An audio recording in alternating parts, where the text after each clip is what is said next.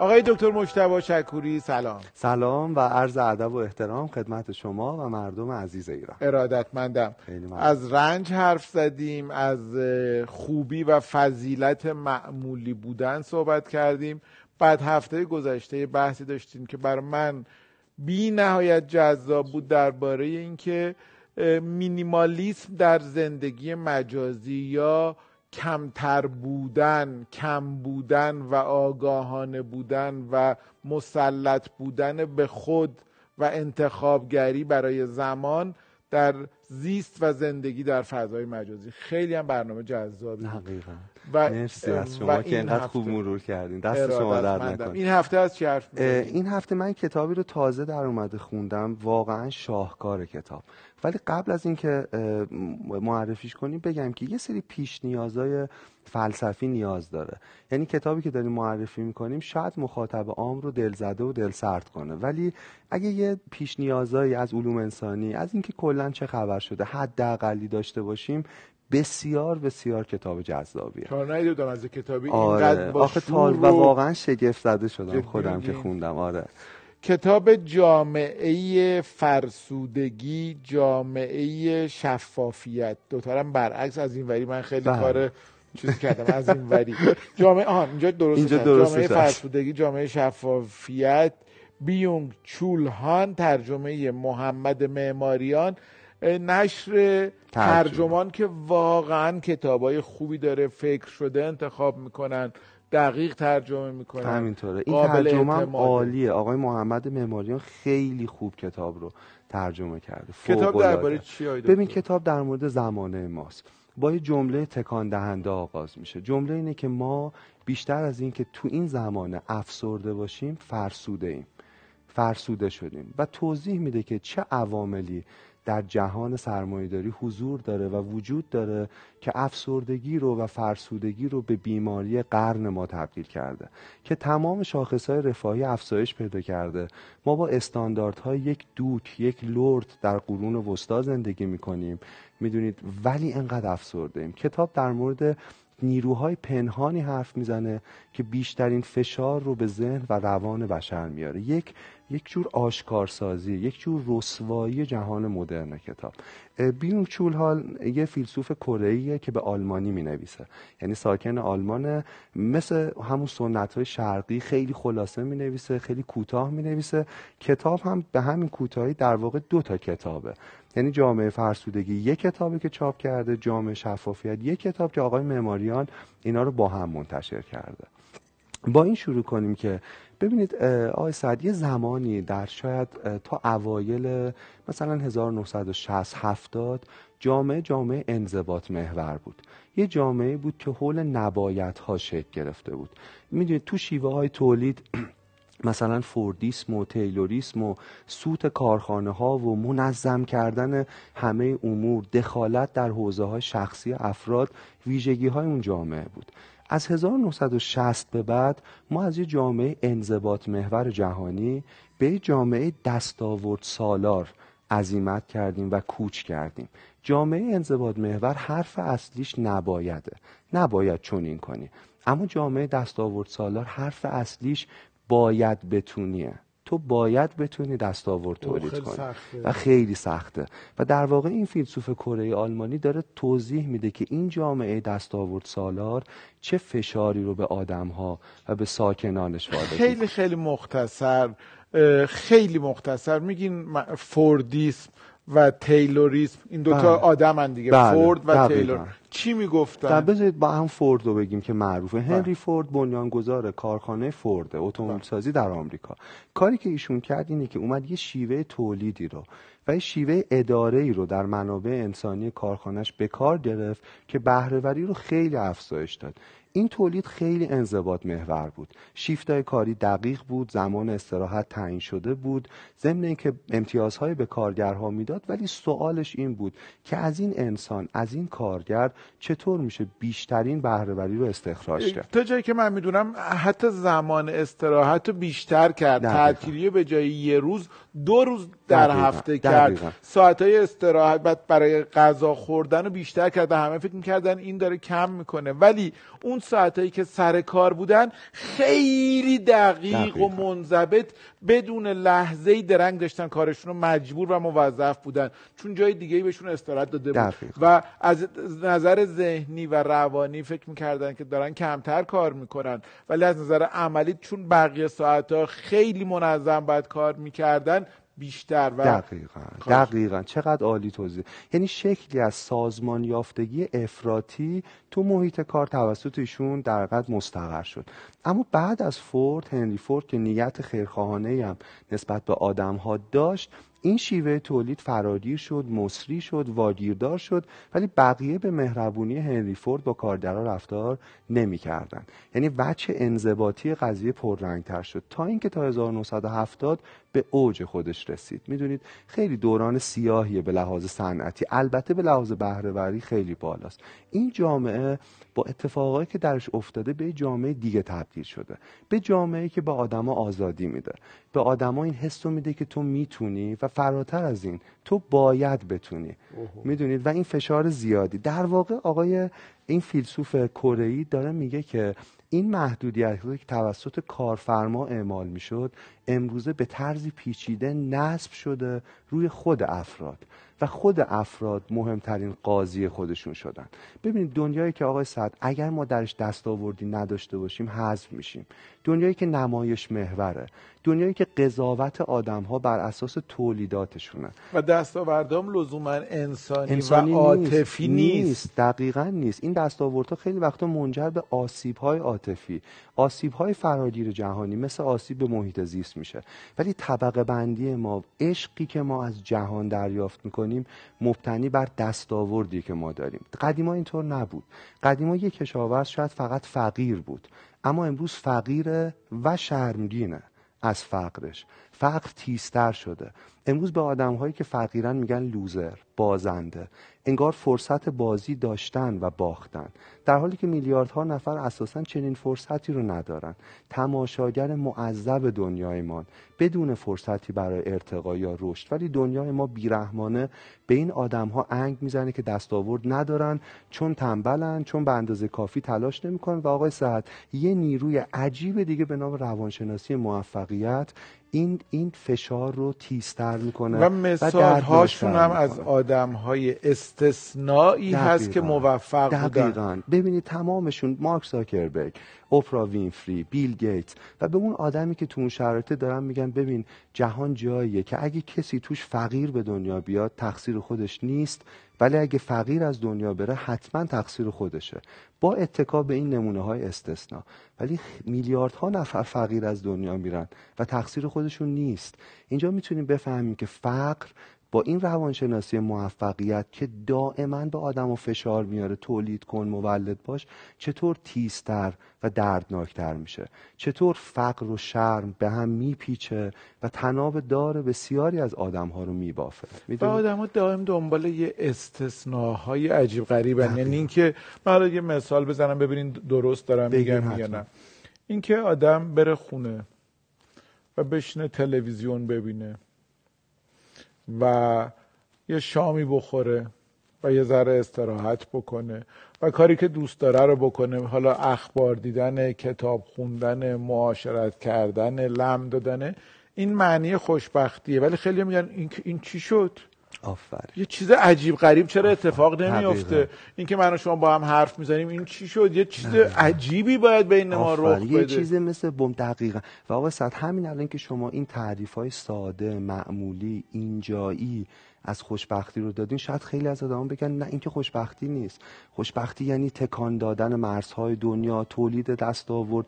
و می‌دونید این چه فشاری تولید می‌کنه. تو برای همین ما افسرده نیستیم. ما فرسوده ایم زیر بار فشار بیشینه سازی فشار بیشتر تولید کردن بیشتر داشتن و یه جامعه نمایشی که این بیشترها رو توش به همدیگه نشون بدیم و یه ماکت از خوشبختی رو بسازیم. همونش که دفعه پیش گفتین بیشتر لایک داشتن. دقیقا. و این چی رو از ما می‌گیره آقا سعد؟ می‌دونید این بیشتر این سریعتر این می‌دونید این این, این تر از دنیای ما چند تا چیز مهم رو گرفته.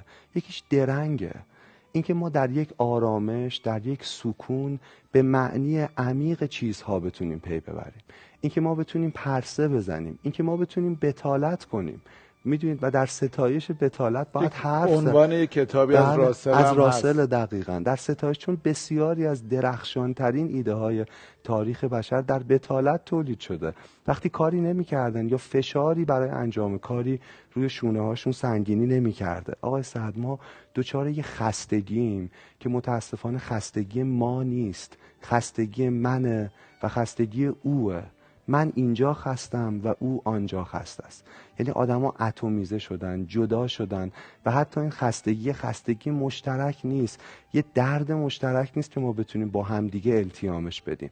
جدا شدیم و یک فردیت بسیار فربه شده یک نفس در حال انفجار چیزی که بیشتر و بیشتر و بیشتر می‌خواد و هرگز هیچ چیز براش کافی نیست. انقدر منتظر زندگی که قرار به دست بیاره که زندگی که اکنون و اینجا داره رو از دست میده.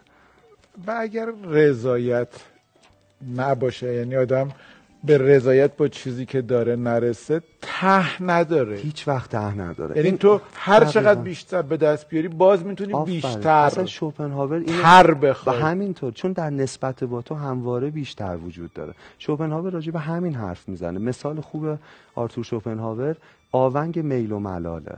میگه در واقع ما اگر انسان رو ما بچلونیم آقای صحت و ببینیم بین تمام نیروهای متنوع ذهنی روانی یک انسان اون عنصر اساسی اون جوهر اصلی چیه؟ به چی می‌رسیم؟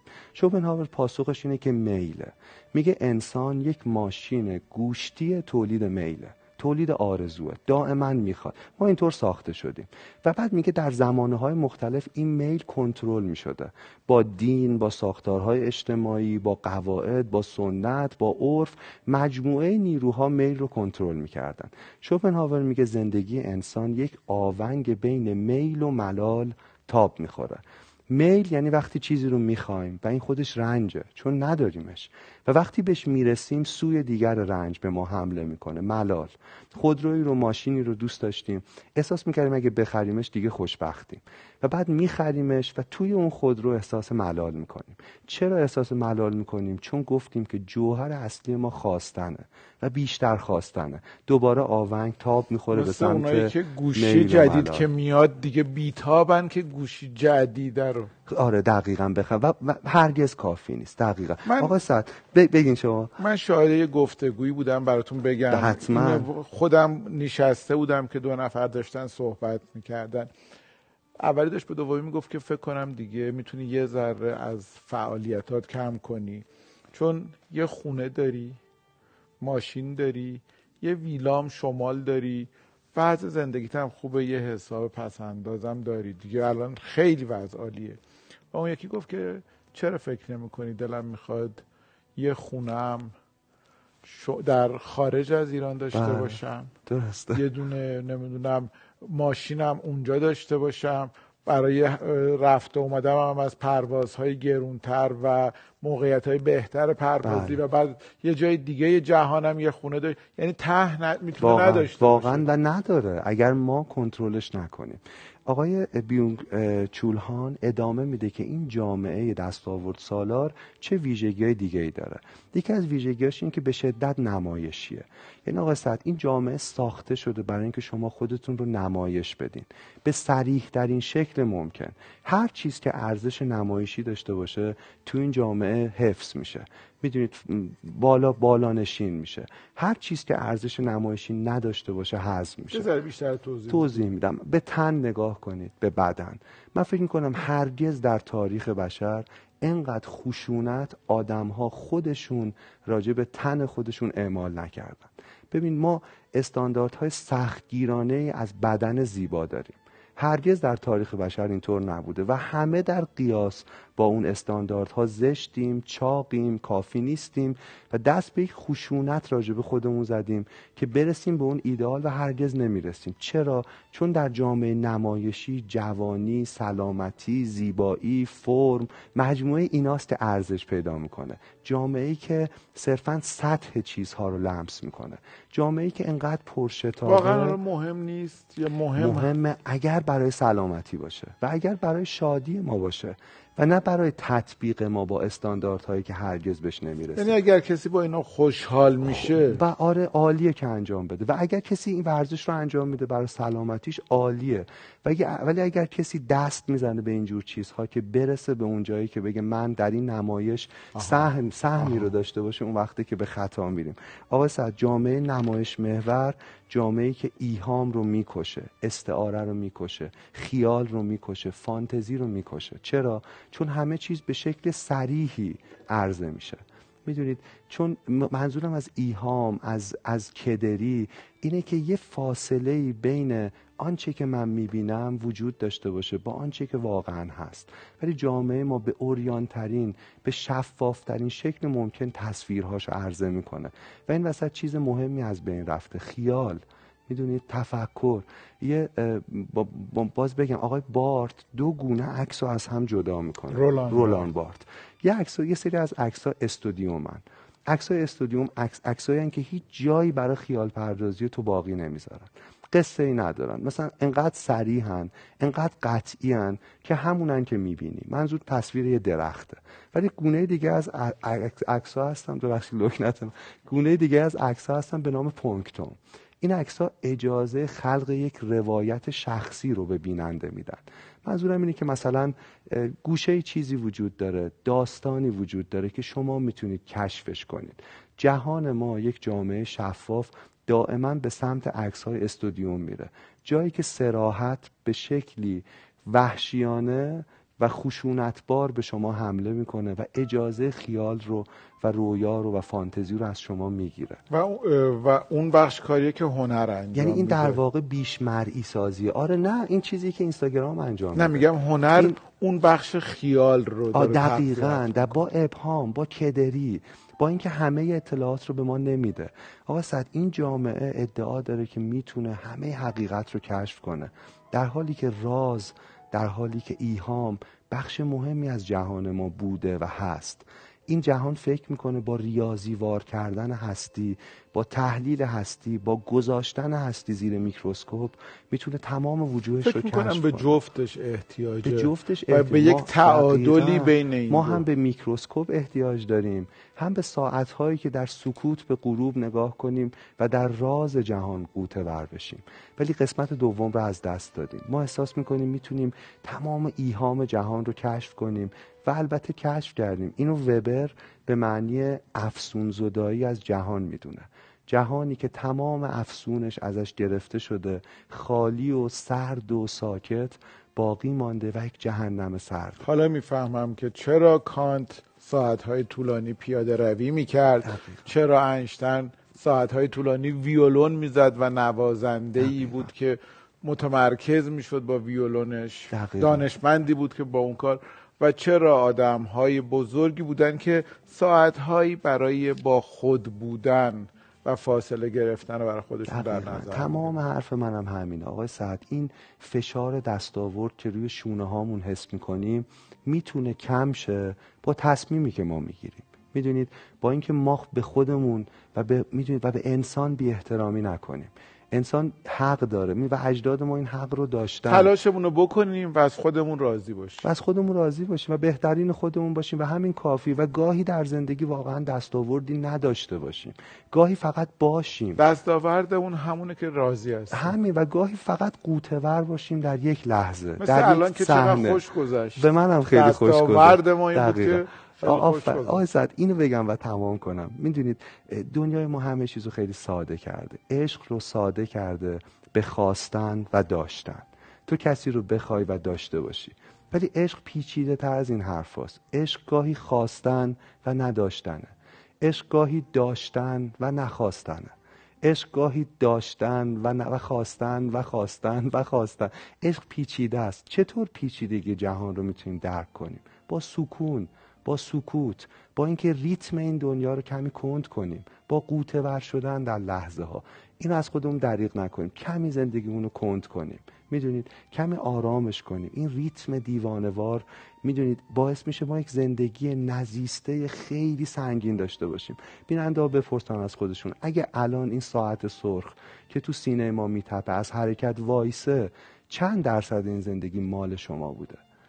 می‌دونید؟ چند درصدش واقعا؟ چقدر حسرت چقدر ای کاش چقدر آرزو رو های ما باقی میمونه. ما یک بار به دنیا میاییم و این دنیای دستاورد سالار اجازه این که اونجوری که دوست داریم زندگی کنیم و از ما می‌گیره. نمیشه در این جهان به دستاوردها بی بود ولی میشه تعدیلش کرد. آی دکتر می کار دو نفره انجام بدیم. چی کار کنیم؟ بیاین یه فهرستی بنویسیم از ده تا کاری که برامون خیلی مهمه. قبل از مردن انجام بدیم. من و شما بین خودمون. باشه. بعد با هم یواش یواش علامت بزنیم ببینیم چه چیزاییشو ب... و به سمتش بریم. یکیشو شما میگین. شما آقای سعد اینجوری بپرسم. کارهایی که دوست داشتین بکنین و فشار این زندگی این روزمرگی پر شتاب از شما فرصتش رو گرفته چی بود؟ من یکیش خیلی خنده داره. چیه؟ بسن خیلی اصلا روم نمیشه بگم. بگین اب نداره. اینه که تایپ دهنگشتی یاد بگیرم قبل از مرگم. چقدر جاله چقدر جال چقدر معمولی و درخشان. شما هم یکشو بگی من من دوست دارم برم توی روستا معلم شم. خیلی دوست دارم. آرزو اینه که روز در اون کلبهمو بزنن. بابا یکی از بچه های نون برام بیاد. منم در حال تایپ دارم. شما کنار من. خیلی خوب. بشه از این جهان یه ذره فرار کرد. حالا نقطه دیگه هم بعد با هم میگیم. شاید همش هم نشه جلوی ولی ولی خوب میشه. نونو بیارن و من چک چک چک چک چک با هم نیست. خیلی خیلی متشکرم. من که مسئول تایپ هم بله فرصت ندارم. منم خوشحال شدم. و خدا نگهدار شما خدا نگهدار